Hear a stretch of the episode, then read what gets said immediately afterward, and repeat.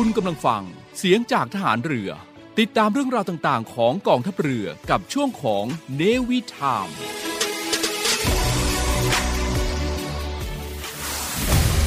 คุณกำลังฟังเนวิทาม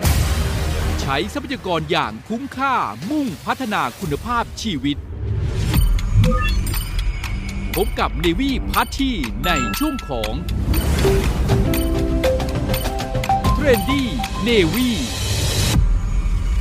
Trendy Navy สวัสดีค่ะท่านผู้ฟังที่รักค่ะ ยินดีต้อนรับเข้าสู่ Navy Time ช่วง Trendy Navy ค่ะ พบกับ Navy พัชชีเช่นเคยนะคะ เราพบกันแบบนี้เลยค่ะ ในทุกๆวันพุธนะคะ ในวันที่เราจะพาไปพบกับเรื่องราวที่ อยู่ในจุดของความยอดนิยม เขานิยมชมชอบก็สนใจเรื่องอะไรกัน หรือว่าท่านผู้ฟังที่รักทางบ้านนะคะ อยากจะฟังเรื่องไหนให้เรามาเมาส์มอยพูดคุยกันนะคะ ก็ส่งข้อความมากันนะคะ ที่ไลน์ทาง Line ID OK Are You OK Line ID OK Are You OK ค่ะ ทุกเรื่องราวทุกสิ่งอย่างนะคะที่ท่าน ถ้าหากว่าหันไปแล้วเอ๊ะอยากรู้เรื่องนี้เรื่องนั้นเรื่องไหนอยากคุยเรื่องอะไรก็ส่งไลน์มาก่อนเลยจ้า เราจะนำเรื่องนั้นนะคะ มาค้นคว้าข้อมูลสรุปกลั่นกรองมาแล้วก็มาพูดคุยให้กับท่านผู้ฟังที่รักได้รับทราบเพื่อนำไปพัฒนา คุณภาพชีวิตของท่านเองนะคะ เราจะสร้างสารรค์สังคมไปด้วยกัน เริ่มจากการพัฒนาตัวเองแล้วก็ครอบครัวนำไปสู่สังคมประเทศชาติ รวมไปถึงโลกนี้เลยค่ะ เราสามารถที่จะพัฒนาทุกๆวันของเราให้สร้างสรรค์ยิ่งใหญ่ขึ้นได้นะคะ เริ่มจากความคิด แล้วก็มุ่งสู่การกระทำจุดเริ่มต้นที่ง่าย ๆ พูดคุยกับเราค่ะ Trendy Navy ช่วงนี้พักฟังเพลงกันก่อนเดี๋ยวกลับไปเจอกับช่วง Time for Teen โดยพี่ปุ๋ยชลดาค่ะทำไมไม่พูดดีๆ ทำไมต้องแกล้งเธอให้ช้ำหัวใจ ทำไมต้องทำแบบนี้ ทำไมไม่พูดตรงๆ ทั้งที่ก็หลงรักเธอทั้งหัวใจ ไม่รู้เพราะอะไร อยากตบปากตัวเองพูดจาอะไรไปทำให้เรื่องง่ายได้มันยากมันเย็นกว่าเดิม ทั้งที่ในใจมันร้องบอกว่ารัก แต่ฉันทำไมต้องเป็นคนแบบนี้ มันไม่เข้าใจ ปากกับใจ เป็นอะไร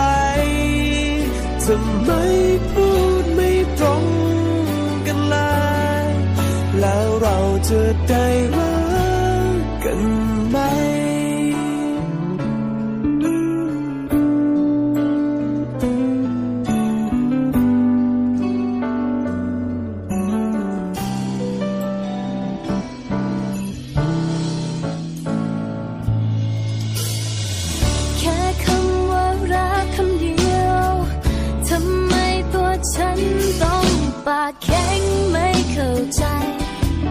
เก็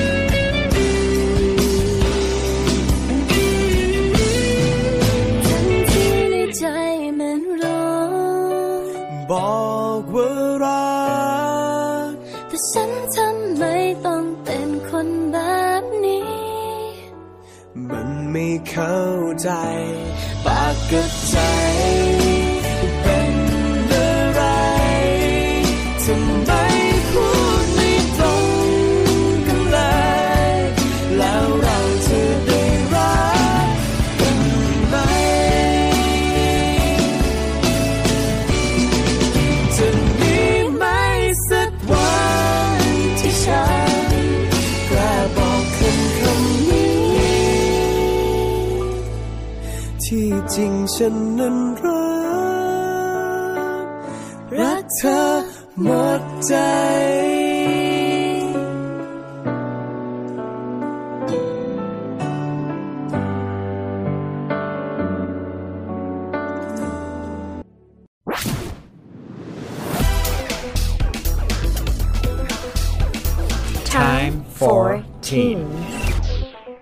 Time for Teen โดยพี่ปุ๋ยชลดาค่ะ สวัสดีค่ะพี่ปุ๋ยคะสวัสดีค่ะ คุณพัชชีค่ะ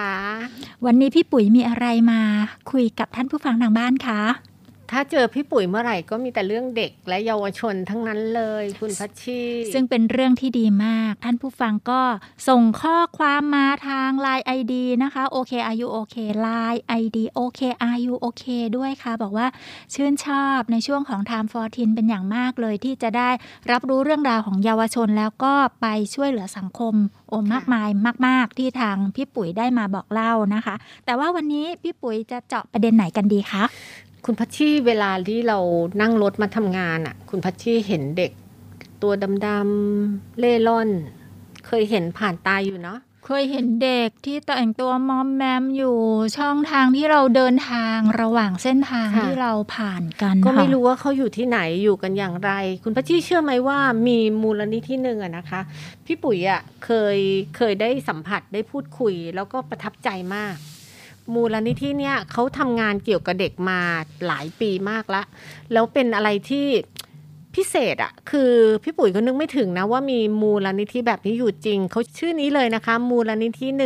1387 สายเด็ก เขาจะทำเกี่ยวกับเรื่องของเด็กเร่ร่อนโดยตรง แล้วเขาจะมีรับสายที่ที่เป็นลักษณะของ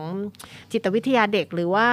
เพื่อตอบคำถามที่เด็กรู้สึกว่าอยากจะระบาย หรืออยากจะขอความคิดเห็น อยากขอคำแนะนำเขามีถึง 30 คู่สาย 1387เนี่ยรันไปเนี่ยมีน้องๆจิตอาสา แล้วก็น้องๆที่เป็นทีมงานของมูลนิธินะคะ รับสาย 30 คู่สายทีเดียวค่ะคุณพัชชี ซึ่งเด็กๆ เยาวชนที่เดินไปเดินมาหรือใครก็ได้สามารถที่จะโทรไปปรึกษาใช่ค่ะนักจิปตรึกษา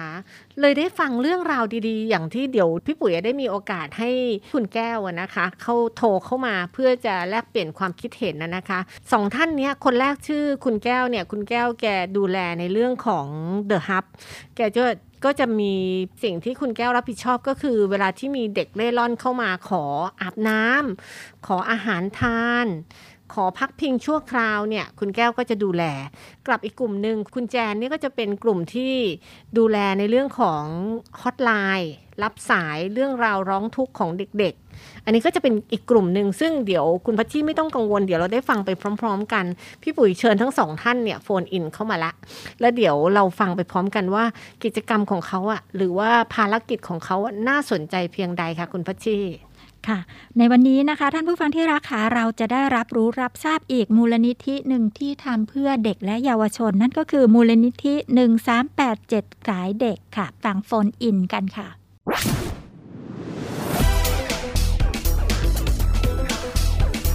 Time for Teen ส วัสดีค่ะ คุณแก้ว คุณแก้วแนะนำตัวได้เลยค่ะค่ะสวัสดีค่ะกัญญพักสุขอยู่นะคะ เป็นผู้จัดการศูนย์เดอะฮับสายเด็กค่ะ จากมูลนิธิสายเด็ก1387ค่ะ ค่ะคุณแก้วค่ะเรื่องราวของมูลนิธิสายเด็ก 1387 เนี่ยเป็นเรื่องราวที่จริง ๆ แล้วเนี่ยพี่ปุ๋ยเฝ้าติดตาม แล้วเป็นอีกองค์กรที่น่าสนใจทีเดียว ไม่ทราบว่าองค์กรมูลนิธิสายเด็ก 1387 เนี่ยก่อตั้งขึ้นมานานหรือยังคะ มันเริ่มจากมูลนิธิเราเนี่ยไปช่วยเหลือกลุ่มเด็กสึนามิ หลังจากนั้นมามันจะมีเด็กกลุ่มหนึ่งที่ต้องการความช่วยเหลือเราก็เลย เกิดมูลนิธิสายเด็ก 1387 ขึ้นมา แรก ๆ เราก็ทำเป็น call center ให้น้องๆ โทรมาขอความช่วยเหลือ พอมาผ่านไปได้สักระยะหนึ่ง ก็เลยมีกลุ่มเด็กกลุ่มหนึ่งที่เขาต้องการอาหาร ต้องการที่พัก ต้องการพื้นที่ปลอดภัย ก็เลยเกิดโครงการศูนย์เดอะฮับสายเด็กขึ้น เราก็เลยก่อตั้งศูนย์อยู่ใจกลางเมืองเลย ตรงวงเวียนยี่สิบสองอ๋อเพื่อรองรับน้องๆที่เดินทางรถไฟมาลงที่หัวลำโพงอะค่ะ ค่ะ ก็คืออยู่ตรงวงเวียนที่ค่ะ12อ๋อ ก็ใกล้พื้นที่ที่หลายครั้งที่เราจะพบเห็นมีเด็กได้ร่อนเนาะ แล้วก็คนที่ยังไม่มีที่พักอาศัยก็ไปพักพิงอยู่ตรงหัวลำโพงสมัยก่อน ประมาณนี้หรือเปล่าคะคุณแก้ว ใช่ค่ะใช่ค่ะ ปัจจุบันก็ยังมีอยู่ก็จะเป็นแบบครอบครัวเคลื่อนย้ายก็จะเป็นครอบครัวกลุ่มใหญ่ ๆ แล้วก็จะมีกลุ่มเด็กที่ติดครอบครัวมาด้วย แล้วก็จะมีอีกส่วนหนึ่งก็เป็นกลุ่มเด็กที่หนีออกจากบ้าน แล้วก็นั่งรถไฟมา แล้วก็มารวมตัวจับกลุ่มกันอยู่ที่หัวลำโพง อืม แล้วเขารู้จักเราหรือว่าเรามีการทำงานลักษณะยังไงถึงเข้าถึงตัวเด็ก ๆ หรือเยาวชนกลุ่มนี้คะคุณแก้ว ย้อนหลังไปเมื่อสิบปีที่แล้วเราเปิดศูนย์ใหม่ ๆ เนี่ย เราลงพื้นที่ก่อน พอเราลงพื้นที่แนะนำองค์กรแป๊บเดียวอะค่ะ หลังจากนั้นน้องๆก็เอ่อพาเพื่อนมาเองเลยคราวนี้เราแทบจะไม่ต้องลงพื้นที่เด็กเลยรู้จักกันเอง แล้วก็เออบอกเด็กๆก็ต่อจะรู้จักหมดใช่ค่ะ อืมค่ะ แล้วแล้วการทำงานเนี่ยก็คือเราช่วยในลักษณะไหนได้บ้างคะ คุณแก้วลองลองเล่าให้ฟังนิดนึงค่ะ ของเราจะเป็นศูนย์ช่วยเหลือฉุกเฉินนะคะ เราเราจะไม่ได้เป็นบ้านปิดที่เด็กสามารถเข้ามาอยู่ได้ตลอด 24 ชั่วโมง เราก็จะมีบริการปัจจัยสี่ทั่วไปค่ะมีอาหาร มีที่พัก มีห้องน้ำมีสอนทักษะชีวิตน้องๆอะค่ะ แล้วก็รวมถึงเรื่องเรียนหนังสือด้วย อืมส่วนใหญ่เด็กเด็กเข้ามาอยู่กับเรานานไหมคะ แล้วแต่เคสนะคะ ถ้าเป็นกลุ่มเด็กที่อายุต่ำกว่า 12 ปีเนี่ย เราก็จะแจ้งหน่วยงานรัฐ 1300 ให้มารับตัวน้องไป ส่วนกลุ่มเด็กที่อายุเกิน 12 เนี่ย เราจะต้องสารสัมพันธ์กับเขาก่อนทำความรู้จักกับเขาก่อน แล้วก็ประเมินว่าเด็กเราจะช่วยเหลือเด็กยังไงบ้าง อ๋อ ก็เป็นเคส by เคสไป แต่ละรูปแบบใช่ค่ะใช่ไหมคะ แล้วแล้วใช่มีกลุ่มที่แบบเขาไม่สะไม่มีที่ไปจริง ๆ แล้วพักอาศัยอยู่กับเราระยะเวลานานเลยอย่างนี้มีไหมคะ มีค่ะมีก็ที่ดูแลอยู่ว่านี่หกเจ็ดปีก็สองเคสเนี่ยกว่าจะกลับคืนสู่สังคมได้ก็มีเยอะค่ะ ก็คือที่นี่ก็จะสอนสอนหนังสือด้วย เราได้รับความอนุเคราะห์จากกระทรวงศึกษาธิการเนอะกศนการศึกษานอกระบบเขตปทุมวันเขาจะส่งครูมาสอนกลุ่มเราโดยเฉพาะเลยเพราะว่าเด็กเราเยอะประมาณ ยี่สิบถึงสามสิบคน จะเป็นนักเรียนกศนระดับประถมมต้นมปลาย คุณครูเขาก็จะมาสอนทุกวันจันทร์นะคะอืมค่ะคุณแก้ว คุณแก้วแล้วคุณแก้วเคยหลังจากที่ได้นั่งคุย มีโอกาสนั่งคุยกับเด็กๆอะนะคือปัญหาส่วนใหญ่ของเขาจะเป็นลักษณะยังไงบ้างนะคะเขาถึงได้ออกจากบ้าน หรือเป็นเพราะว่าเขากำพร้าพ่อแม่ หรือเป็นเพราะอะไรคะคุณแก้ว ส่วนใหญ่ร้อยเปอร์เซ็นเลยเรื่องความรุนแรง เด็กๆจะโดนเรื่องความรุนแรงทั้งทางร่างกายและจิตใจ แล้วก็ครอบครัวละเลย ก็เลยทำให้เด็กรู้สึกว่า ฉันไม่เห็นจำเป็นจะต้องอยู่บ้านหลังนี้เลย น้องก็ออกมาจากบ้าน ถ้าบ้านไหนมีการตีลูก แล้วพ่อแม่หรือครอบครัวปู่ย่าตายายลุงป้านาอาอบอุ่นน่ะ มันก็ยังสามารถชดเชยกันได้ แต่เด็กกลุ่มเนี้ยจะเป็นเด็กที่โดนพ่อแม่กระทำมาอย่างรุนแรง ไม่ใช่ว่าตีอย่างเดียวนะคะละเมิดทางเพศก็มีด้วย น้องก็เลือกที่จะออกมาใช้ชีวิตของตัวเองดีกว่า แล้วน้องๆส่วนใหญ่เนี่ยมีผู้ปกครองคอยติดตามมาให้กลับบ้านหรืออะไรยังไงไหมคะ หรือว่าเขาปล่อยทิ้งเด็กเลย หรือว่าติดต่อไม่ขาดการติดต่อกันแบบสิ้นเชิง บางเคสค่ะส่วนน้อยมากเลยเอาถ้านับเป็นเปอร์เซ็นต์ก็น่าจะแค่สิบเปอร์เซ็นต์เท่านั้นที่ตามผู้ปกครองได้ แล้วก็เขาก็ยินยอมรับน้องกลับ ส่วนใหญ่ก็จะแบบเจอแล้วน้องก็ไม่อยากกลับบ้าน แล้วผู้ปกครองก็ไม่อยากรับตัวเด็กกลับไปอะไรอย่างเงี้ยค่ะ ในแต่ละปีเราเคยทำสถิติไหมคะ เคยสะสมหมายถึงว่านับจำนวนไหมตั้งแต่วันที่เราเปิดทำการเนี่ยจนถึงวันเนี้ยเราดูแลเคสเยาวชนหรือเด็กๆ ไปประมาณเท่าไหร่แล้ว หรือว่าในแต่ละปีเนี่ยมันจะมีอยู่ประมาณเท่าไหร่ที่เข้ามาพึ่งพามูลนิธิสายเด็กนะคะ ค่ะก็สิบปีที่ผ่านมาเนี่ยประมาณสี่ร้อยกว่าเคสอืมปัจจุบันเรามีทั้งหมดสองร้อยหกสิบเคส เคสที่เหลือเราก็ปิดไปหมดแล้ว คือน้องๆ อายุเกิน เราดูแลตั้งแต่เด็กแรกเกิดถึงสิบแปดปี พอสิบแปดปีไปเราก็จะดูตามความเหมาะสมว่าเคสนี้สมควรปิดไหมหรือว่ายังช่วยเหลือต่อไป ก็ปัจจุบันก็ 260 ค่ะ จะเป็นน้องๆ กลุ่มแรกเกิดถึง 18 ปีเนี่ยประมาณ 80%ที่เหลือก็จะเป็นพวกเยาวชนนะคะ คุณแก้วพูดถึงแรกเกิดไปพบเจอยังไงคะส่วนใหญ่แรกเกิดก็มาจากอ๋อกลุ่มเด็กเด็กเล่ที่ร่อนมาอเนี่ยแหยู่ละกับเราแล้วก็เอท้อองที่ ใช่ที่เราช่วยเหลือเรื่องคุมกำเนิด หรือให้ความรู้เรื่องวางแผนครอบครัวไม่ทัน หรือว่ามีแฟนแล้วก็ท้องก็พาแฟนมาแล้วก็เราก็ช่วยเหลือเรื่องฝากคัน แล้วก็รุ่นหลานๆรุ่นเด็กเล็ก ๆ เนี่ย เราก็ยังคงดูแลต่อไปค่ะคุณแก้วอันนี้เป็นประเด็นที่พี่ปุ๋ยคิดว่านะคะ คุณพ่อคุณแม่หรือผู้ปกครองที่ ในการดูแลลูกหลานเนี่ยเขาควรจะใส่ใจหรือว่ามีข้อเสนอแนะยังไง ในมิติของถ้าเกิดว่าตอนนี้ผู้ฟังเป็นผู้ปกครองที่มีเด็กและเยาวชนอยู่ในการดูแลนะคะ ค่ะก็ด้วยยุคสมัยเนี่ยมันเปลี่ยนไปค่อนข้างรวดเร็วมาก ตอนนี้ก็เทคโนโลยีเข้ามา แบบว่าเรานี่ตามกันแทบไม่ทันเลย น้องๆทุกคนเนี่ยจะต้องมีมือถือส่วนตัว แล้วมันก็จะทำให้เราเนี่ยดูแลบุตรหลานค่อนข้างยาก ราะว่าเขาก็จะเลยเถิดไปถึงไหนถึงไหน ก็เออแต่ละบ้านอาจจะต้องควรมีกฎระเบียบในการเล่นมือถือว่าเออวันหนึ่งกี่ชั่วโมง แล้วก็ที่สำคัญเลยคุณพ่อคุณแม่เนี่ย หรือว่าจะเป็นคุณตาคุณยาย หรือพี่ป้านาอาที่ดูแลเด็กเนี่ยจะต้องเป็นผู้รับฟังที่ดีอันดับแรกเลย ด้วยความที่เราใกล้ชิดกันเนี่ย มันก็จะมีปากเสียงกันอยู่แล้วอะเลี้ยงลูกเลี้ยงหลานก็จะมีทะเลาะกันในบ้าน แต่เด็กๆทุกคนแหละเขาอยากมีเรื่องมาเล่าให้เราฟังว่าวันหนึ่งเขาไปเจออะไรบ้าง เราแค่เป็นผู้ฟังที่ดี รับฟังปัญหาของเขาแล้วก็ให้เขาแก้ปัญหาเอง แล้วเราก็ลองผิดลองถูก เราอย่าไปคาดหวังว่าน้องเขาจะแก้ปัญหาได้ทุกเรื่อง เพราะเขายังอยู่ในช่วงวัยที่ขาดทักษะการแก้ปัญหา เราเป็นส่วนส่งเสริมให้เขาเดินทางไปในทางที่มันถูกต้องเหมาะสม เพราะฉะนั้นพ่อแม่จะต้องใช้ความอดทนมากๆ ในยุคสมัยนี้ แล้วก็อาจจะตั้งกฎระเบียบ ในบ้านบ้างนิดๆหน่อยๆโดยกฎระเบียบในบ้านเนี่ย ควรจะตั้งร่วมกับเด็กด้วย อย่างเช่น หนูคิดว่าวันหนึ่งหนูจะต้องเล่นเกมวันหนึ่งกี่ชั่วโมง ตั้งกติกากับเขาแล้วถ้าเขาทำผิดกฎระเบียบในบ้าน แล้วเขาจะต้องได้รับบทลงโทษยังไงบ้าง ซึ่งบทลงโทษเด็กก็ควรจะมีส่วนร่วมด้วย อย่างเช่น หรือล้างจานหนึ่งอาทิตย์อะไรก็ว่าไป สิ่งพวกนี้ถ้าเด็กเขามีส่วนร่วมกับเราด้วยกับพ่อกับคุณพ่อคุณแม่ มันก็จะทำให้ดูแลบุตรหลานค่อนข้างง่ายขึ้น ประมาณนี้ค่ะค่ะ คุณแก้ว แล้วในส่วนเนี้ยในอันนี้คืออสิ่งที่เรามองเห็นแล้วก็อยากร้องขอให้ทางท่านผู้ผู้ปกครองนะ ดูแล ทีนี้ในมุมมองของคุณแก้วในส่วนของภาครัฐ เพราะว่าปฏิเสธไม่ได้ว่าจริง ๆ แล้วเนี่ยในองค์กรที่เกี่ยวข้องของภาครัฐ ก็มีหลายองค์กรที่จะต้องเข้ามาเยียวยาหรือว่ามาดูแลเด็กด้วยนะคะ อันนี้เนี่ยคุณแก้วอยากจะฝากบอกอะไรถึงภาครัฐว่า อยากให้เขาปรับปรุง หรืออยากให้เขาเข้ามาดูแลในส่วนไหน หรือเติมเต็มในส่วนไหนบ้างไหมคะ จริงๆ ภาครัฐเนี่ยค่อนข้างน่ารักมากเลยนะเขาทำงานร่วมกันได้ดีกับมูลนิธิเรา เวลาเราส่งเคสอะไรไปเนี่ยภาครัฐเขาก็จะดูแลเคสให้เป็นอย่างดี ไม่ว่าจะเป็นบ้านพักเด็กและครอบครัว ทุกจังหวัดเลยในประเทศไทย หรือจะเป็นศูนย์ช่วยเหลือสังคม 1300 เวลาเราโทรไปเนี่ยเขาก็จะรู้จักเราดี เราก็จะปรึกษาเคสกันแต่มันจะติดตรงที่ว่าหน่วยงานรัฐเนี่ยเขายังไม่มีกระบวนการดูแลกลุ่มเด็กเล่ร่อน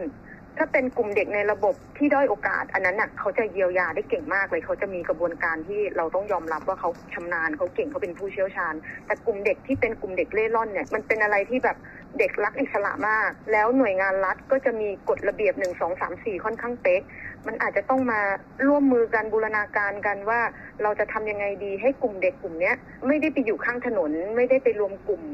แก๊งกันเพื่อก่ออาชญากรรม แล้วเราจะช่วยเหลือให้น้องได้รับสิทธิขั้นพื้นฐานยังไงดี เพื่อให้น้องๆกลุ่มนี้กลับคืนสู่สังคมให้เร็วที่สุดแล้วก็มีประสิทธิภาพด้วย ค่ะ คุณแก้วค่ะ จริงๆอะจากประสบการณ์เนี่ยพี่ปุ๋ยเข้าใจว่าน้องๆเนี่ยหลายคนเหมือนกันที่เคยอยู่หรือพักอาศัยกับหน่วยงานของภาครัฐอะนะ แต่ว่าหลายครั้งเขาก็มีความรู้สึกว่าจะเด็กอะนะเด็กก็คือเด็กอะมีความรู้สึกว่าอึดอัดกับกฎกติกา แล้วก็ไม่ชอบกฎกติกา แล้วก็ออกมาจากตรงนั้นก็มีอยู่เยอะไหมคุณแก้วน่าจะห้าสิบเปอร์เซ็นต์เลยนะของของเด็กที่รับเนี่ยที่ว่าเปิดเคสอยู่สองร้อยหกสิบเคสนี่ก็คือ เด็กที่หนีมาจากสถานสงเคราะห์นี่ก็ครึ่งครึ่งเลยถ้าก็ถ้าอย่างนั้นพี่ปุ๋ยกำลังมองว่าถ้าเขาปรับกฎกติกามากขึ้น หรือจูนหรือทำความเข้าใจกับเด็กมากขึ้น ประกอบกับให้จัดให้มีคุณหมอนักจิตวิทยา หรือคนที่จะมาพูดคุยกับเด็กอะก็ยังไงก็ต้องเป็นลักษณะของจิตนักจิตแพทย์อะเนาะหรือว่านักจิตวิทยาเพื่อจะเข้าไปโน้มน้าวเด็กหรือเข้า เพิ่มปริมาณวิชาชีพกลุ่มนี้ที่จะเข้าไปดูแลเด็กน่าจะดีกว่าไหมคุณแก้วว่า เออต้องยอมรับว่าบุคลากรของหน่วยงานรัฐแต่ละภาคส่วนเนี่ย น้อยมาก คือเด็กแบบหลายร้อยคนเจ้าหน้าที่มีอยู่20กว่าคนเนี้ยมันไม่ทั่วถึงค่ะ ประสิทธิภาพของบุคลากรเนี่ยค่อนข้างเก่งอยู่แล้ว แต่ด้วยจำนวนเคสที่ดูแลเนี่ยมันเยอะเกิน แล้วปัญหามันหลากหลายมันซับซ้อน มันควรจะเพิ่มบุคลากรหรือว่ามีเงินสนับสนุนพิเศษให้ให้เด็กรุ่นใหม่ๆ ได้เรียนวิชาชีพนี้ เพื่อมาตอบโจทย์สังคมว่ามันยังมีกลุ่มเด็กหรือกลุ่มผู้ใหญ่ที่จะต้องการความช่วยเหลือลักษณะนี้มากขึ้น ค่ะ ที่ปุ๋ยเห็นด้วย เพราะโดยส่วนตัวของมูลนิธิชรดาเองเนี่ย เราก็เข้าไปแวะเวียนเยี่ยมเหมือนกัน แล้วก็สังเกตเห็นเหมือนกันว่า เจ้าหน้าที่เนี่ยก็งานล้นมือทีเดียวนะ แล้วเขาก็มีครอบครัวแล้วก็มีลูกให้ดูแลเช่นเดียวกัน เพราะฉะนั้นเนี่ยการจัดสรรคนบุคลากรเนี่ยสำหรับเด็กพี่ปุ๋ยมองว่าเด็กคืออนาคตของสังคมไทย และมั่นใจว่ามูลนิธิสายเด็กก็คิดแบบเดียวกัน จึงก่อตั้งมูลนิธินี้ขึ้นมา แล้วก็ต้องการให้เห็นเด็กสามารถที่จะอยู่รอดปลอดภัยในสังคมในปัจจุบัน ใช่ไหมคะค่ะคุณแก้วเราเห็นตรงกันใช่เนาะค่ะค่ะคุณใช่แก้วค่ะทิ้งท้ายคุณแก้วอยากฝากบอกอะไร ตอนนี้เราเปิดรับจิตอาสา หรือว่าเราเปิดรับบริจาคหรือสิ่งของที่ หรืออะไรที่ทางมูลนิธิสายเด็ก1387ขาดอยู่เนี่ยมีอะไรบ้างสามารถแจ้งท่านผู้ฟังได้เลยค่ะ ค่ะตอนนี้ถ้าเป็นต้องขอเป็นสิ่งของดีกว่า หรือว่าจะสะดวกเป็นเงินก็โอนเข้าบัญชีมูลนิธิได้เลย แต่ถ้าเป็นสิ่งของอยากมาบริจาคที่ศูนย์ แน่นอนเด็กเล็กเนี่ยนมแพมเพิร์ดแพมเพิร์ดค่ะไซส์ L เนี่ยเราขาดนมผงเรามีอยู่แต่ของที่ขาดเออเป็นนมกล่องอะค่ะนมจืด UHT อะค่ะค่ะแล้วก็ที่สำคัญก็คือถุงยังชีพ สบู่แชมพูยาสระผมค่ะเอ่ออาหารแห้ง เราอะแจกถุงยังชีพให้เด็กอะเดือนหนึ่งประมาณเจ็ดสิบชุด แล้วซึ่งถุงยังชีพมันก็แล้วแต่คนบริจาค ตอนนี้เราก็ยังขาดแคลนอยู่อะค่ะ ค่ะ ก็เป็นของใช้ประจำวันเนาะใช่ค่ะคำคำว่าถุงยังชีพหมายถึงว่าเราให้เด็กเอากลับออกไป แล้วเด็กจะถือไปไหนล่ะคะ คุณแก้วเขามีที่พักเอออาอศัยเหรอคะกลุ่มเด็กที่เราดูแลเนี่ยมันมีการเปลี่ยนแปลงแต่ก่อนเด็กนอนข้างถนน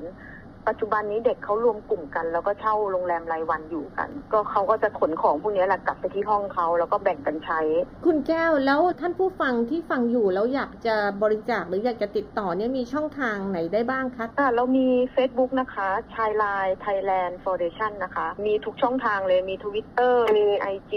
มี Line หรือว่าถ้าจะเป็นเบอร์ call center ก็คือ 1387 เลย ก็คือโทรสายด่วนเบอร์นี้เลย ใช่ไหมใช่คะค่ะเพื่อขอข้อมูลใช่เพิ่มเติมนะคะ หรือเฟซ inbox เข้าไปที่ Facebook Childline Thailand นะคะ ใช่ค่ะ ค่ะ วันนี้ต้องขอบคุณคุณแก้วมาก ๆ เลยที่สละเวลามาคุยกับทางเรานะคะ ระหว่างเป็นอย่างยิ่งว่าท่านผู้ฟังที่สนใจหรือมองหาพื้นที่ที่จะอยากจะได้ทำทานหรือให้ความช่วยเหลือกลุ่มยากไร้ ตรงนี้ก็เป็นอีกส่วนหนึ่งที่น่าสนใจ เพราะว่ามูลนิธิสายเด็กเนี่ยเข้มแข็งมากแล้วว่าก่อตั้งมากว่า 10 ปีแล้วตั้งแต่สึนามินะคะ ขอบคุณมาก ๆ เลยค่ะ คุณแก้ว วันนี้สวัสดีขอบคุณค่ะมากค่ะ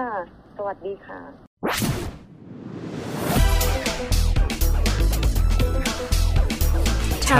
For Teen.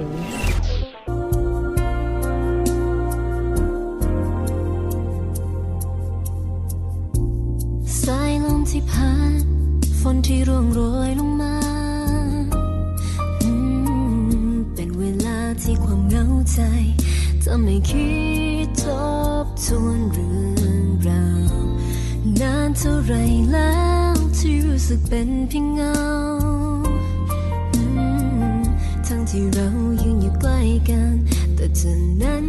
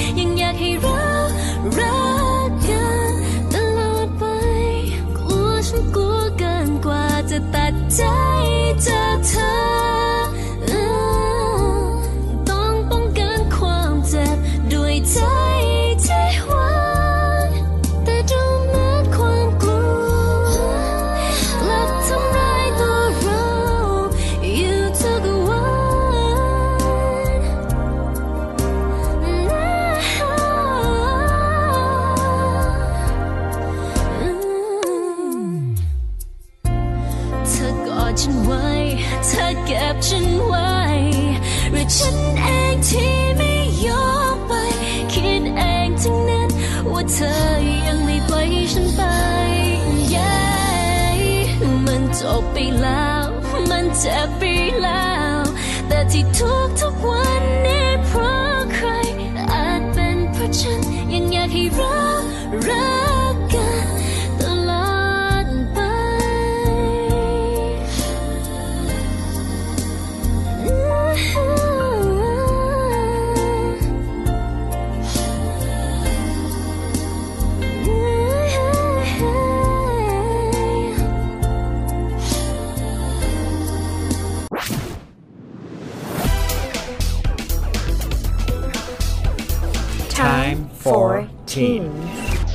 ค่ะท่านผู้ฟังคะเมื่อสักครู่เราได้คุยกับคุณแก้วเรียบร้อยแล้วนะคะ ซึ่งเป็นผู้จัดการของ The Hub สายเด็กนะคะ แล้วก็คุณแก้วได้บอกเล่าถึงความเป็นมา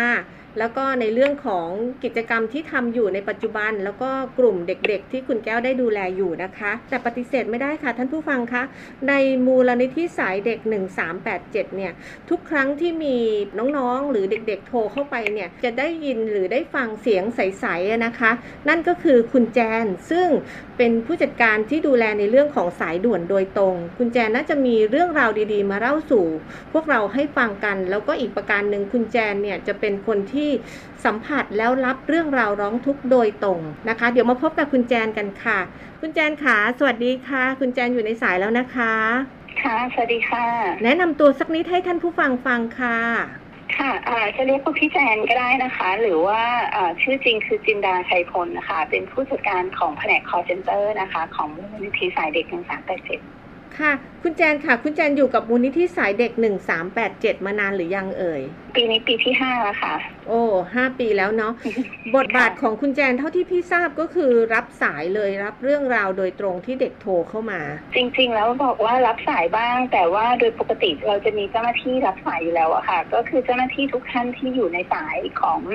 call center 1387เนี่ยเรามี 30 คู่สายนะคะ เพราะฉะนั้นจะมีเจ้าหน้าที่แล้วก็อาสาสมัครด้วย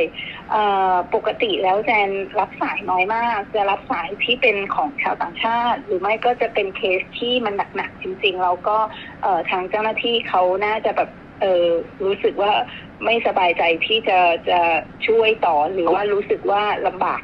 กับการช่วยในเคสนั้นๆอะไรเงี้ยค่ะ ก็จะส่งต่อมาให้แจนแต่ปกติแล้วแจนไม่ได้ไม่ได้รับสายโดยตรงเนาะเพราะฉะนั้นเสียงนั้นที่อยู่ในสายจะไม่ใช่เสียงแจนอ๋อจะเป็นเสียงน้องๆจิตอาสาแล้วก็น้องๆที่เป็นทีมงานของมูลนิธิใช่ไหมคะ ใช่ค่ะค่ะ คุณแจนค่ะแล้วปกติเนี่ยที่โทรกันเข้ามาส่วนใหญ่เนี่ยประเด็นปัญหาของผู้ที่ร้องทุกข์อะจะเป็นเรื่องราวเกี่ยวกับอะไรบ้างนะคะ คุณแจน คือจริง ๆ ต่างกันถ้าคำว่าร้องทุกข์ส่วนใหญ่ก็จะเป็นปัญหาที่เกี่ยวกับโดนละเมิดอะไรต่างๆ มา ก็จะร้องทุกข์เพื่อขอ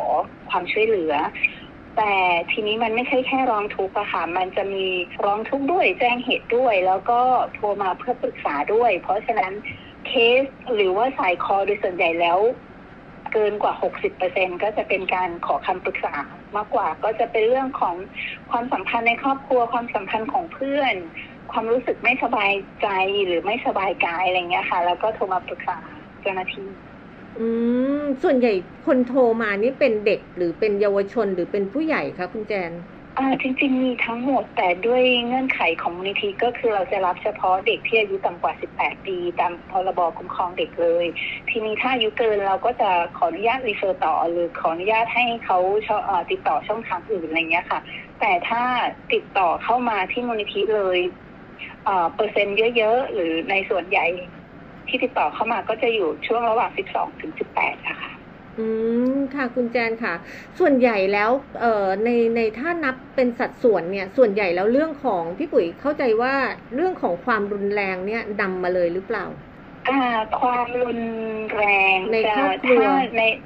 ในแผนก call center นะคะค่ะก็จะอยู่ในลำดับประมาณสองหรือบางแล้วแต่บางเดือนก็กระโดดขึ้นมาอันดับหนึ่งบางเดือนก็ลงไปสองหรือสามอะไรอย่างเงี้ยค่ะค่ะอ่าปัญหาหนักๆที่ จะครองอันดับหนึ่งตลอดก็จะเป็นเป็นปัญหาในเรื่องของอปรึกษาเรื่องของสุขภาพจิต เพราะว่าสุขภาพจิตมันมีหลายอย่างเนาะแค่วิตกกังวลแค่เครียด หรือแค่แบบรู้สึกว่า อืมอาจจะถึงซึมเศร้า หรือรู้สึกว่าตัวเองผิดปกติหรือเปล่ามีพฤติกรรมอย่างเช่นเฮ้ยแบบ ทำไมถึงเป็นแบบนี้อะไรเงี้ยค่ะ ก็ในเรื่องของความคิดในเรื่องของ mental health ซะโดยส่วนใหญ่ ส่วนใหญ่แล้วเด็กที่โทรเข้ามาในเรื่องของความเครียดหรือว่าในสิ่งที่เขามีความรู้สึกอยากเข้ามาขอรับการคำแนะนำอะนะคะ ในเรื่องของในด้านมิติของด้านครอบครัวของเขาส่วนใหญ่ เป็นยังไงบ้างคือเป็นมีคุณพ่อคุณแม่อยู่ครบ แต่ไม่ชอบฟังลูก หรือว่าเป็นเพราะอะไรทำไมถึงเด็กเลือกที่จะโทรมาหาเรามากกว่าที่จะปรึกษาคนในครอบครัวคะคุณแจน ในแผนก call center มันจะต่างกับฮับนิดนึงเนาะเพราะว่าเด็กเขาเข้ามาหาเราส่วนใหญ่ที่ฮับที่ครูแก้วแจ้งไปก็คือเป็นเด็กชุมชนบ้างเด็กเร่ร่อนเด็กไม่มีครอบครัวหรือครอบครัวแตกแยก แต่กลายเป็นว่าในแผนก call center มันต่างกันแล้วตรงข้ามเลย ก็คือเด็กเหล่าเนี้ยมีครอบครัวอยู่ในครอบครัว มี accessory มีมี prop ทุกอย่างใช้ในชีวิต อย่างเช่นมี iPad มีคอมพิวเตอร์มีนู่นนี่เพราะว่าเขาติดต่อเข้ามาหาเราผ่านช่องทางแชทผ่านทางโทรศัพท์เพราะฉะนั้นเด็กเหล่าเนี้ยจะมีความพร้อมพอสมควรในเรื่องของเศรษฐกิจ หรือในเรื่องของครอบครัว แต่กลายเป็นว่าสิ่งที่เด็กเขาขาดก็คือเรื่องของจิตใจ เพราะว่าหลาย ๆ ครอบครัวจริงตอนนี้ก็ยังคิดกันว่าการให้สิ่งของหรือให้ความสะดวกสบายกับเด็กอะค่ะมันถือว่า เกือบจะครบแล้วอะไรเงี้ย ซึ่งผู้ปกครองอาจจะเข้าใจผิดว่า เด็กเขาไม่ได้ต้องการเหล่านี้จริง ๆ เด็กหลาย ๆ คนเลยเกือบทุกคนเขาไม่ได้สนใจด้วยซ้ำว่าบ้านเขาหลังใหญ่โตแค่ไหน หรือพ่อแม่มีเงินในบัญชีเยอะขนาดไหน หรือวันพรุ่งนี้จะมีเงินมาจ่ายค่าเช่าค่าบ้านไหมเด็กไม่ได้เครียดนะ เด็กแค่เขาอยู่ของวันเนี้ยเพราะฉะนั้นเขาเครียดแค่ว่าเขาจะไม่ได้เครียดคือจริงๆเขาจะคำนึงแค่ว่า วันนี้พ่อแม่รักเขาไหม เขาเป็นคนที่ยังเป็นคนที่ต้องการของพ่อแม่อยู่ไหม แล้วก็สิ่งคำพูดของพ่อแม่มันจะแบบกระทบกระเทือนจิตใจเขาอย่างมากอย่างกลับมาจากจากโรงเรียน แล้วเดินเข้ามาแล้วไม่มีใครถามว่าเหนื่อยไหมหรือเป็นไงบ้างเขาก็หน่อยแล้ว เขาก็รู้สึกว่าเฮ้ยทำไมพ่อแม่ไม่สปอร์ตจิตใจ เพราะฉะนั้นถ้าในเรื่องของครอบครัวของ call center แล้วส่วนใหญ่เด็กมีความพร้อมในเรื่องของสภาพเศรษฐกิจ หรือโครงสร้างของครอบครัว แต่ว่า ครงสร้างของด้านจิตใจอาจจะขาดหายลงไปอะค่ะ จริงๆ แล้วพี่ปุ๋ยเข้าใจถูกไหมว่ามันน่าจะเป็นความเข้าใจผิดระหว่างผู้ปกครองคุณพ่อคุณแม่ กับตัวเด็กเอง คือในมิติของผู้ใหญ่ก็มีความรู้สึกว่าลูกอยากได้อะไรก็จัดหาให้หมด แล้วนั่นก็ควรจะเป็นอะไรที่ลูกน่าจะมีความสุขและพอใจ แต่ในส่วนของลูกลูกมีความรู้สึกว่า ไม่ได้อยากได้ข้าวของอะไรมากมาย หรือไม่ได้อยากได้อะไรขนาดนั้น แต่เพียงแต่ลูกค่ะอยากได้เพียงใครสักคนที่รับฟัง หรือใครสักคนที่ให้ความสนใจว่าเขากลับมาแล้วเขามีเรื่องราวอะไรที่เจอในโรงเรียนบ้าง หรือนั่งฟังลูกพูด อันนี้พี่ปุ๋ยเข้าใจถูกไหมคะคุณแจน เข้าใจถูกค่ะ ก็เพิ่มนิดนึงก็คือจริง ๆ แล้วคือพวกเราเป็นผู้ใหญ่ เราเข้าใจว่าเราผ่านประสบการณ์มาแล้ว เราไม่อยากให้ลูกต้องไปเจอประสบการณ์นั้น แต่จริง ๆอะ ทุกคนอยากมีประสบการณ์เป็นของตัวเอง อย่างเช่นพ่อแม่บอกว่า ก็มันจะเหนื่อยอะไรแค่เรียนหนังสืออะไรเงี้ย ซึ่งอืมก่อนหน้าเนี้ย แบบพ่อแม่อะโดนมาหนักกว่านี้อีกแบบทำงานด้วยในตอนเรียน แล้วพ่อแม่ก็ไม่ได้ support นะ แบบลำบากมากยากจนมากแต่ละวันคือแบบมีกินบ้างไม่มีกินบ้างไปอยู่วัดบ้างโน่นนี่อะไรเงี้ย ซึ่งเขาก็จะมาเทียบแล้วก็รู้สึกว่าเฮ้ยแบบเนี่ยทุกวันนี้ให้ทุกอย่างแล้วอะจะเอาอะไรอีกอะไรเงี้ย ซึ่ง คือจริงๆถามว่าโทษพ่อแม่ได้ไหมคือไม่เชิงว่าโทษเขา เพราะเขาเคยโดนกระทำแบบนี้มาก่อน เพราะฉะนั้นมันก็เป็นเรื่องปกติว่าเขาคิดว่าเฮ้ยชีวิตมันต้องสู้สิเขาผ่านมาเขาได้ก็สู้มา ใช่ แล้วก็เขาสู้มาแล้วเขาประสบความสำเร็จได้จนทุกวันเนี้ย เพราะฉะนั้นลูกเขาก็ต้องสู้แล้วก็ต้องฮึดเหมือนกัน แต่ว่า คือจิตใจของเด็กทุกคนมันต่างกันมากค่ะทุกคนต่างไม่มีใครเหมือนเลย เพราะฉะนั้นบางคนอาจจะอยู่ได้โดยที่พ่อแม่แบบให้ทุกอย่างค่ะในเรื่องของวัตถุมาค่ะแล้วก็ไม่ต้องมาโอบไม่ต้องมากอด ไม่ต้องมาถามอะไรก็ได้ ก็อยู่ได้เข้าใจได้อืมเด็กหลายๆคนอาจจะเป็นได้ เขาปรับตัวได้ แต่หลายคนเขาก็เขาปรับได้เขาอยู่ได้ แต่จิตใจเขาไม่เต็มอืมเขาก็จะรู้สึกว่าเขายังขาดอยู่ทำไมไม่ได้ เห็นครอบครัวคนอื่นอุ้ยแบบ พ่อแม่มารับนี่คือเขาจับมือเขากอดกัน แต่นี่คือแบบไม่มีอะไรเงี้ย คือมันมันหลาย ๆ อย่างที่เรารู้สึกว่าไม่ใช่ความเข้าใจผิดซะทีเดียว แต่ความเชื่อของผู้ปกครองด้วยก็มีส่วนด้วยแล้วก็คืออาจจะเป็นการสื่อสารมากกว่า จริง ๆ ที่ถ้าอาจารย์พูดน่าจะเป็นเรื่องของการสื่อสารค่ะมันอาจจะไม่ตรงกันผู้ปกครองก็ไม่สื่อสารไปบอกลูกว่าเพราะอะไรถึงทำแบบนี้ เด็กก็ไม่บอกผู้ปกครองว่าเพราะอะไรหนูถึงอยากได้แบบนี้อะไรอย่างเงี้ยอืค่ะม ก็คือต่างคนต่างไม่พูดก็เลยไม่เข้าใจกัน ใช่เพราะคิดว่าบทบาทของตัวเองมีหน้าที่ทำอะไรก็ทำแบบนั้นค่ะก็เลยไม่กล้าที่จะพูดค่ะหรือไม่กล้าที่จะแบบเปิดเผยในส่วนที่อยากรู้จากอีกฝ่ายอะไรอย่างเงี้ยค่ะแล้วมีอารมณ์อย่างนี้ด้วยไหมคะ คุณแจงค่ะ คือพี่ปุ๋ยสังเกตค่ะเห็นนะ บางครั้งเนี่ยผู้ปกครองเนี่ย ถึงรักก็จริงอะ่ะห่วงใยลูกอะ่ะ แต่เวลาที่โมโหหรือโกรธลูกที่ลูกทำอะไรที่ผิดพลาดไปเนี่ย ก็จะใช้ถ้อยคำรุนแรงเหมือนแบบมีความรู้สึกว่าเอารักเพื่อนมากก็ไปอยู่กับเพื่อน รักแฟนมากก็ไปอยู่กับแฟน ไล่ลูก ทั้งๆที่จริงๆอะตัวเองอะรักลูกแล้วก็ห่วงลูก แต่ว่าเวลาที่คุณพ่อคุณแม่แสดงพฤติกรรมแบบนี้ออกไปอะพี่ปุ๋ยเข้าใจถูกใช่ไหมว่าเด็กอะไม่ได้แปลงสาร เด็กเข้าใจไปอย่างนั้นเลยว่าแม่เกลียดพ่อคุณพ่อไม่รักแล้วก็ไล่ลูกออกจากบ้าน คุณแจนเห็นเห็นเป็นยังไงบ้างคะกับประโยคเหล่านี้เจอบ่อยมากเจอบ่อยมากอืมพี่ปุ๋ยคือเด็กบอกว่าแม่ไล่เขาออกจากบ้านแล้วนี่เราก็ถาม ก็คือพยายามที่จะให้เขาลงว่า เหตุอะไรที่เขาไล่แล้วก่อนหน้านี้มันเคยเกิดไหมอะไรเงี้ย ก็คือจริง ๆเขาพยายามจะดึงสติทั้งเด็กแล้วก็ผู้ปกครองแต่ว่าเอ่อเราจะไม่แทรกแซงการดูแลของผู้ปกครองเพราะนั่นเป็นการตัดสินทำให้ผู้ปกครองบางครั้งเขาก็รู้สึกแย่กว่าเดิม หรือเขาก็รู้สึกว่าเฮ้ยทำไมลูกต้องฟ้องว่าฉันทำแบบนี้อะไรเงี้ยเพราะฉะนั้นเราจะปรับที่ความคิดของน้องๆของเด็กๆมากกว่าว่าค่ะมันสามารถแปลเป็นอย่างอื่นได้ไหม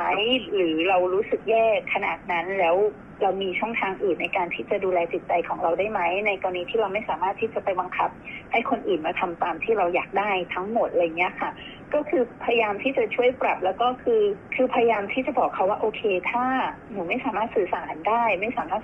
ถามผู้ปกครองได้โดยตรง ก็มาระบายให้เราฟังก็ได้ เพราะบางครั้งการระบายอะ มันก็ทำให้รู้สึกดีขึ้นอืมค่ะค่ะคุณแจนค่ะ แล้วมีประเด็นที่ว่าเด็กๆถูกบูลลี่โดยเพื่อนที่โรงเรียนไหมคะ แล้วก็มาหาลือหรือว่า หรือมาเล่ามาเล่าระบายทุกข์ให้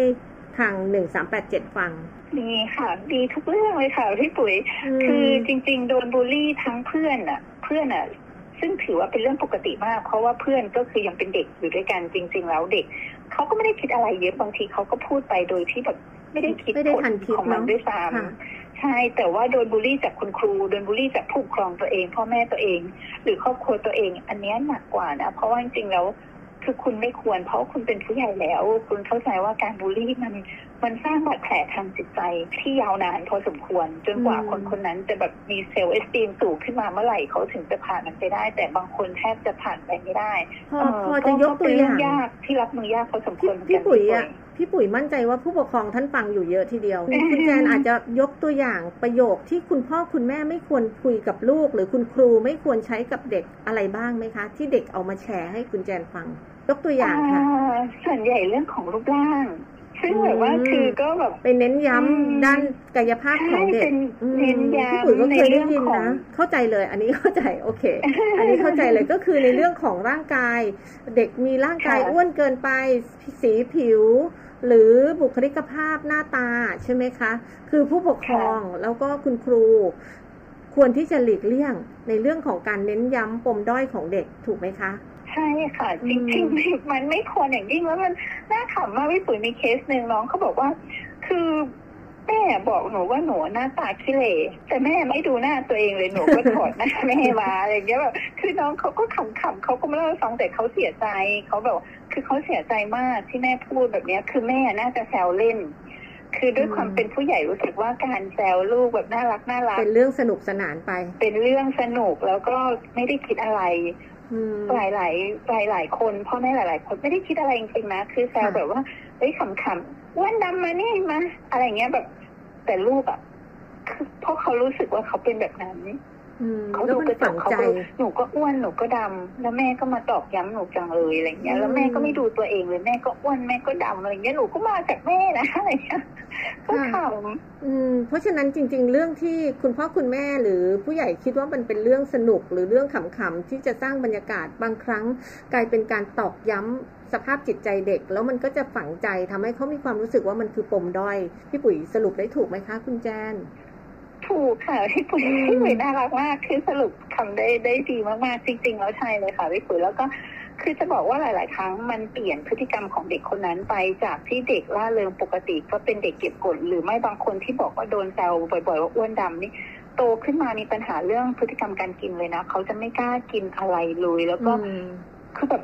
ใช่มันมันมันมีผลตามมาเยอะมากพี่ปุ๋ยคือ คือถ้าเราสามารถดูแลสภาพจิตใจของลูกๆเราหลานๆเราตั้งแต่ตอนที่เขาเด็ก ๆ ได้ให้เขาโตขึ้นมา แล้วมันแข็งแรงมากพอที่จะเอาตัวรอดอยู่ในสังคมได้ในวันต่อไปอะค่ะมันคือทุนชีวิตที่สูงที่สุดแล้วของเด็กคนนั้นนะอืมเป็นทุนชีวิตที่สำคัญด้วยเนาะคุณแจนเนาะด้านจิตใจเนาะใช่ค่ะอืมใช่แล้วเขาค่ะสามารถจะส่งต่อความรักแล้วก็ความปรารถนาดีไปให้คนอื่น เขาไม่ทำแบบที่เราทำกับลูก อืม ใช่ค่ะ ค่ะ คุณแจนค่ะวันนี้มีเรื่องราวดีๆ มากมายเลยพี่ปุ๋ยขอบคุณมากๆเลย ที่คุณแจนได้มาบอกเล่าสู่กันฟังนะคะ แล้วพี่ปุ๋ยมั่นใจว่าท่านผู้ปกครองหลายท่านที่กำลังฟังเสียงนี้อยู่ แล้วก็เยาวชนเด็กๆด้วย จะเข้าใจเรื่องราวเป็นไปด้วยกันก็คือว่าจริง ๆ แล้วคุณพ่อคุณแม่ที่เขาพูดจาหรือว่าเขาเขาไม่ได้ใส่ใจ ไม่ได้หมายถึงเขาไม่รัก ขณะเดียวกันคุณพ่อคุณแม่ที่รักลูก แสดงความรักควรจะแสดงความรักออกมาบ้าง ไม่ว่าจะเป็นเรื่องของการให้กำลังใจการสอบถาม หรือการโอบกอดลูกในทุกเช้า หรือทุกเย็นหลังที่ได้หลังจากที่ลูกได้กลับมาจากโรงเรียนย่อมเป็นเรื่องที่ดี คุณแจนว่าไหมคะใช่ค่ะ เพราะว่าคือถ้าเด็กคนหนึ่งที่เขาไม่ได้ขาดแล้วเขาได้รับการสนใจได้รับการดูแลอย่างดี เขาจะไม่ไปเรียกร้องความสนใจจากคนอื่น หรือจากอืมใครที่ไหนเลย อย่างค่ะที่เราชอบบอกว่าเด็กเรียกร้องความสนใจ แต่ถ้าเมื่อไหร่ที่คุณเติมความสนใจให้เขาจนเต็มแล้วอะเขาไม่จำเป็นต้องเรียกร้องเลยค่ะ โอเคค่ะ ดีจังเลยค่ะ คุณแจนค่ะขอบคุณมาก ๆ เลยที่เข้ามาร่วมสนทนาในรายการกับเรานะคะ คุณได้ค่ะค่ะยินดีค่ะไว้โอกาสหน้าขอบคคุงณได้ค่ะพบกันพี่ปุ๋ยนะคะ คุณแจน ค่ะ ยินดีค่ะสค่ะวัสดีสวัสดีค่ะ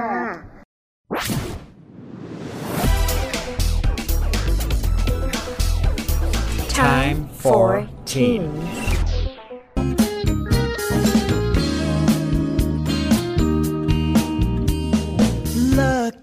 กว่าก็เลิกสักดีกว่า ที่ได้คบมาแบบเพื่อนก็น่าจะพอ เห็นเห็นกันอยู่ รู้ว่าเธอเองก็รอใช่หรือเปล่า พอจะมีแนวทางเหมือนกันไหม ใจของฉันและเธอตรงกันไหมเปลี่ยนเป็นรักกันได้ไหมเธอเปลี่ยนให้ฉัน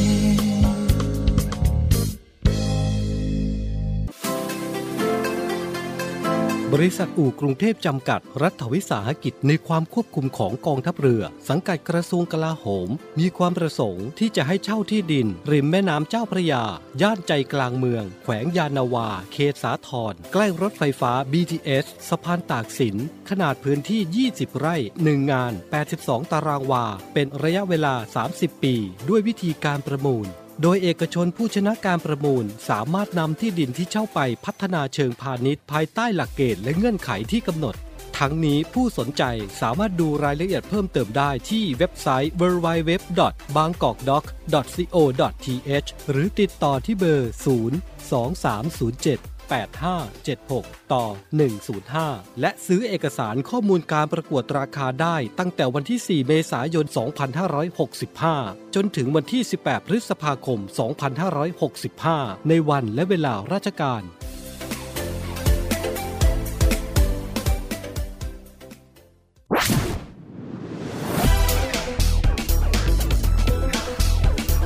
Time for teens. เป็นยังไงกันบ้างคะ ท่านผู้ฟังที่รักคะหลังจากที่ได้ฟัง พี่ปุ๋ยคุยกับคุณแก้ว แล้วก็คุณแจนกันไปแล้วนะคะ พี่ปุ๋ยคะมีอะไรเสริมให้กับท่านฟังทางบ้านหลังจากที่ได้คุยทางโฟนอินแล้วค่ะค่ะ คุณพัชชีค่ะก็เป็นอีกช่องทางหนึ่งนะคะ ท่านผู้ฟังค่ะ ถ้าท่านใดอยากจะร่วมทำทานหรือร่วมช่วยเหลือเด็กๆ ด้อยโอกาสเหล่านี้นะคะ ท่านสามารถติดต่อตรงได้ที่ 1387 โทรเข้าเบอร์นี้ได้เลยค่ะ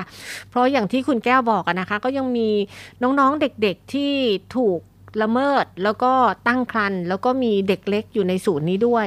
ท่านต้องการถ้าเกิดท่านอยากจะมอบเขาก็ยินดีรับเป็นสิ่งของอาทิเช่นนมสำหรับเด็กเล็กนะคะ หรือเสื้อผ้าเครื่องใช้ที่ท่านคิดว่าอยู่ในตู้นานหนักหนาแล้ว แล้วท่านก็ไม่ได้ใช้มันเนี่ยสิ่งที่เหลือใช้สำหรับท่านยังคงจำเป็นอยู่สำหรับ เด็กๆอีกหลายคนค่ะ พี่ปุ๋ยก็ขอฝากไว้ อันนี้ก็เป็นอีกหนึ่งมูลนิธิที่ทำดีเพื่อสังคมมายาวนานทีเดียวนะคะ วันนี้พี่ปุ๋ยก็คิดว่าเรามีเรื่องราวที่น่าสนใจมาให้ท่านผู้ฟังได้ฟังแล้ว และท่านใดมีข้อแนะนำใด ๆ หรือพบเห็นมูลนิธิใดที่ทำความดีเพื่อสังคม สามารถจะแนะนำไปได้ พี่ปุ๋ยจะได้ชวนเขาเข้ามาคุยในสายกับเรานะคะ วันนี้พี่ปุ๋ยก็ต้องขอลาท่านผู้ฟังไปก่อนค่ะ สวัสดีค่ะ คุณพัชชีขอบพระคุณพี่ปุ๋ยเป็นอย่างสูงนะคะ สวัสดีค่ะ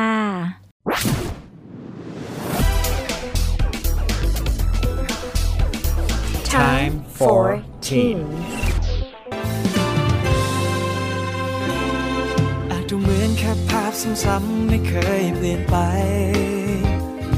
แต่รู้ไหมทุกครั้งที่ฉันได้มองตาคู่นี้ รอยยิ้มคุ้นเคยที่เธอมี แต่งเติมคืนวันดีๆ ทำให้ทุกนาที เป็นวันที่สวยงาม อาจจะเหมือนแค่เรื่องเล็กๆ ไม่มีอะไร แต่รู้ไหมว่าฉันรับรู้ว่าเธอใส่ใจฉัน ในทุกเรื่องราวที่เรียบง่าย ไม่ธรรมดาแค่นั้น เธอคือเรื่องดีๆ ที่เกินอธิบายมันเป็นความรักที่มาก เกินความเข้าใจ ถึงธรรมดาแค่ไหน มันซ่อนอะไรอยู่ในนั้น เธอทำให้ฉัน พบช่วงเวลาพิเศษ ทุกๆวัน เมื่อไรที่ฉันได้อยู่ข้างๆเธอ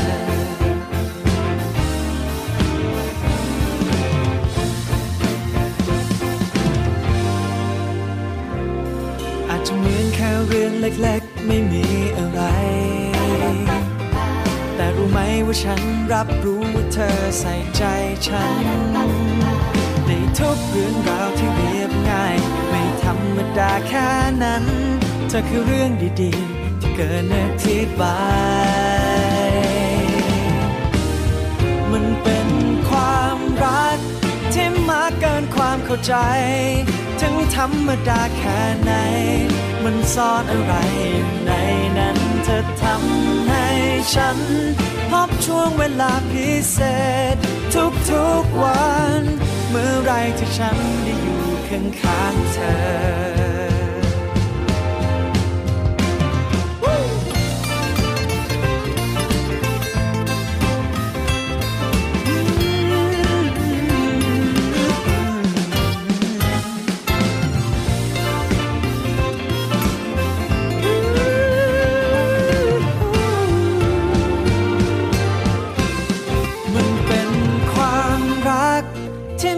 เกินความเข้าใจ ถึงธรรมดาแค่ไหน มันซ่อนอะไรอยู่ในนั้น จะทำให้ฉัน พบช่วงเวลาพิเศษ ทุกๆวัน เมื่อไรที่ฉันได้อยู่ข้างๆเธอ มันเป็นความรัก ที่มาเกินความเข้าใจ ถึงธรรมดาแค่ไหน มันซ่อนอะไรอยู่ใน อทำให้ฉัน พบช่วงเวลาพิเศษ ทุกๆวัน เมื่อไรที่ฉันได้อยู่ข้างๆเธอ เมื่อไรที่ฉันได้อยู่ข้างๆเธ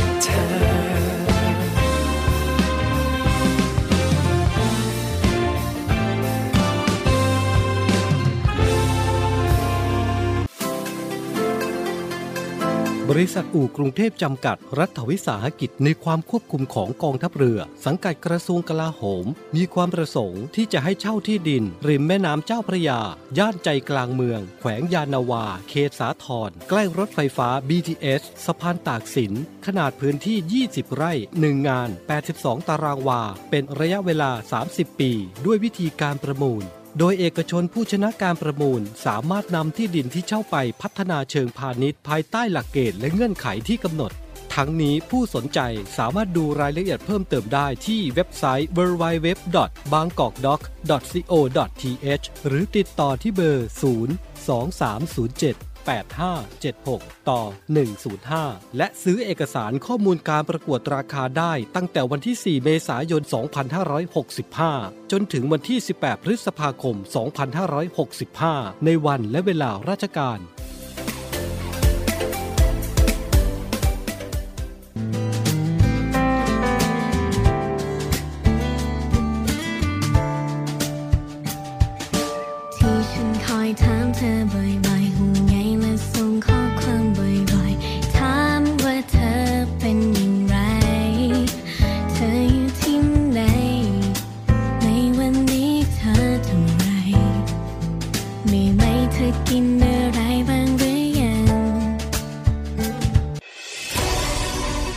ฟัง เสียงจากทหารเรือ ติดตามเรื่องราวต่างๆ ของกองทัพเรือกับช่วงของเนวิทาม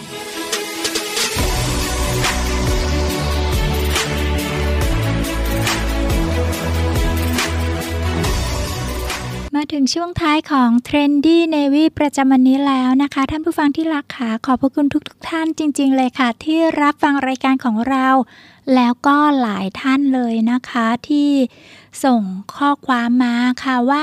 รู้สึกอย่างไรในการรับฟัง แล้วก็ให้ข้อมูลแนวคิดต่างๆ ในการจัดรายการกับเราด้วย เพียงแค่นี้ก็เป็นกำลังใจที่ยิ่งใหญ่สำหรับทีมงานของเราแล้วนะคะ ที่จะผลิต ผลงานสร้างสรรค์แบบนี้นะคะ Trendy Navy ในช่วงรายการ Navy Time ช่วงเวลาดีๆ ที่ทหารเรือเตรียมไว้ให้กับท่านผู้ฟังที่รักทุกท่านนะคะสำหรับวันนี้ Trendy Navy ต้องขอลาทุกท่านไปก่อน กลับมาพบกันใหม่วันพุธหน้า สวัสดีค่ะ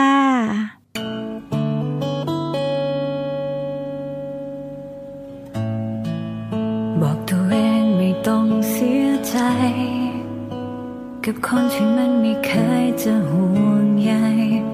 ว่าเราจะเป็นจะตายไม่เคยสน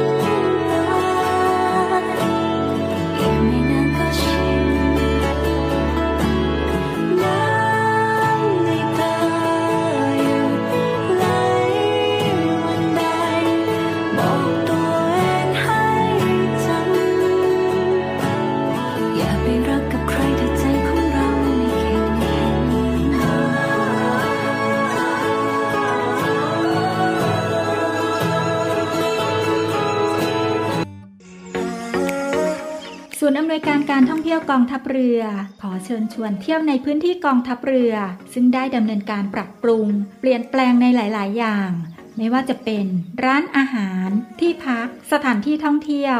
เพื่อให้สอดคล้องกับวิถีชีวิตใหม่แบบ New Normal และสร้างความมั่นใจให้กับประชาชนที่เข้ามาใช้บริการ โดยท่านสามารถดูข้อมูล รายละเอียด รวมถึงแผนที่เดินทางไปแหล่งท่องเที่ยวในพื้นที่กองทัพเรือได้ทาง เว็บไซต์ thainewiland.com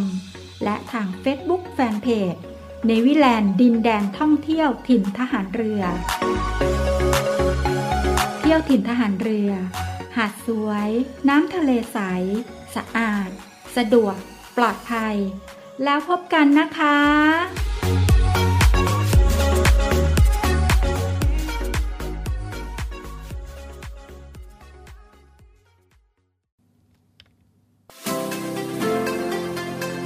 บริษัทอู่กรุงเทพจำกัด รัฐวิสาหกิจในความควบคุมของกองทัพเรือ สังกัดกระทรวงกลาโหม มีความประสงค์ที่จะให้เช่าที่ดิน ริมแม่น้ำเจ้าพระยา ย่านใจกลางเมือง แขวงยานนาวา เขตสาทรใกล้รถไฟฟ้า BTS สะพานตากสิน ขนาดพื้นที่ 20 ไร่ 1 งาน 82 ตารางวา เป็นระยะเวลา 30 ปี ด้วยวิธีการประมูล โดยเอกชนผู้ชนะการประมูลสามารถนำที่ดินที่เช่าไปพัฒนาเชิงพาณิชย์ภายใต้หลักเกณฑ์และเงื่อนไขที่กำหนด ทั้งนี้ผู้สนใจสามารถดูรายละเอียดเพิ่มเติมได้ที่เว็บไซต์ www.bangkokdoc.co.th หรือติดต่อที่เบอร์ 0 2307 8576 ต่อ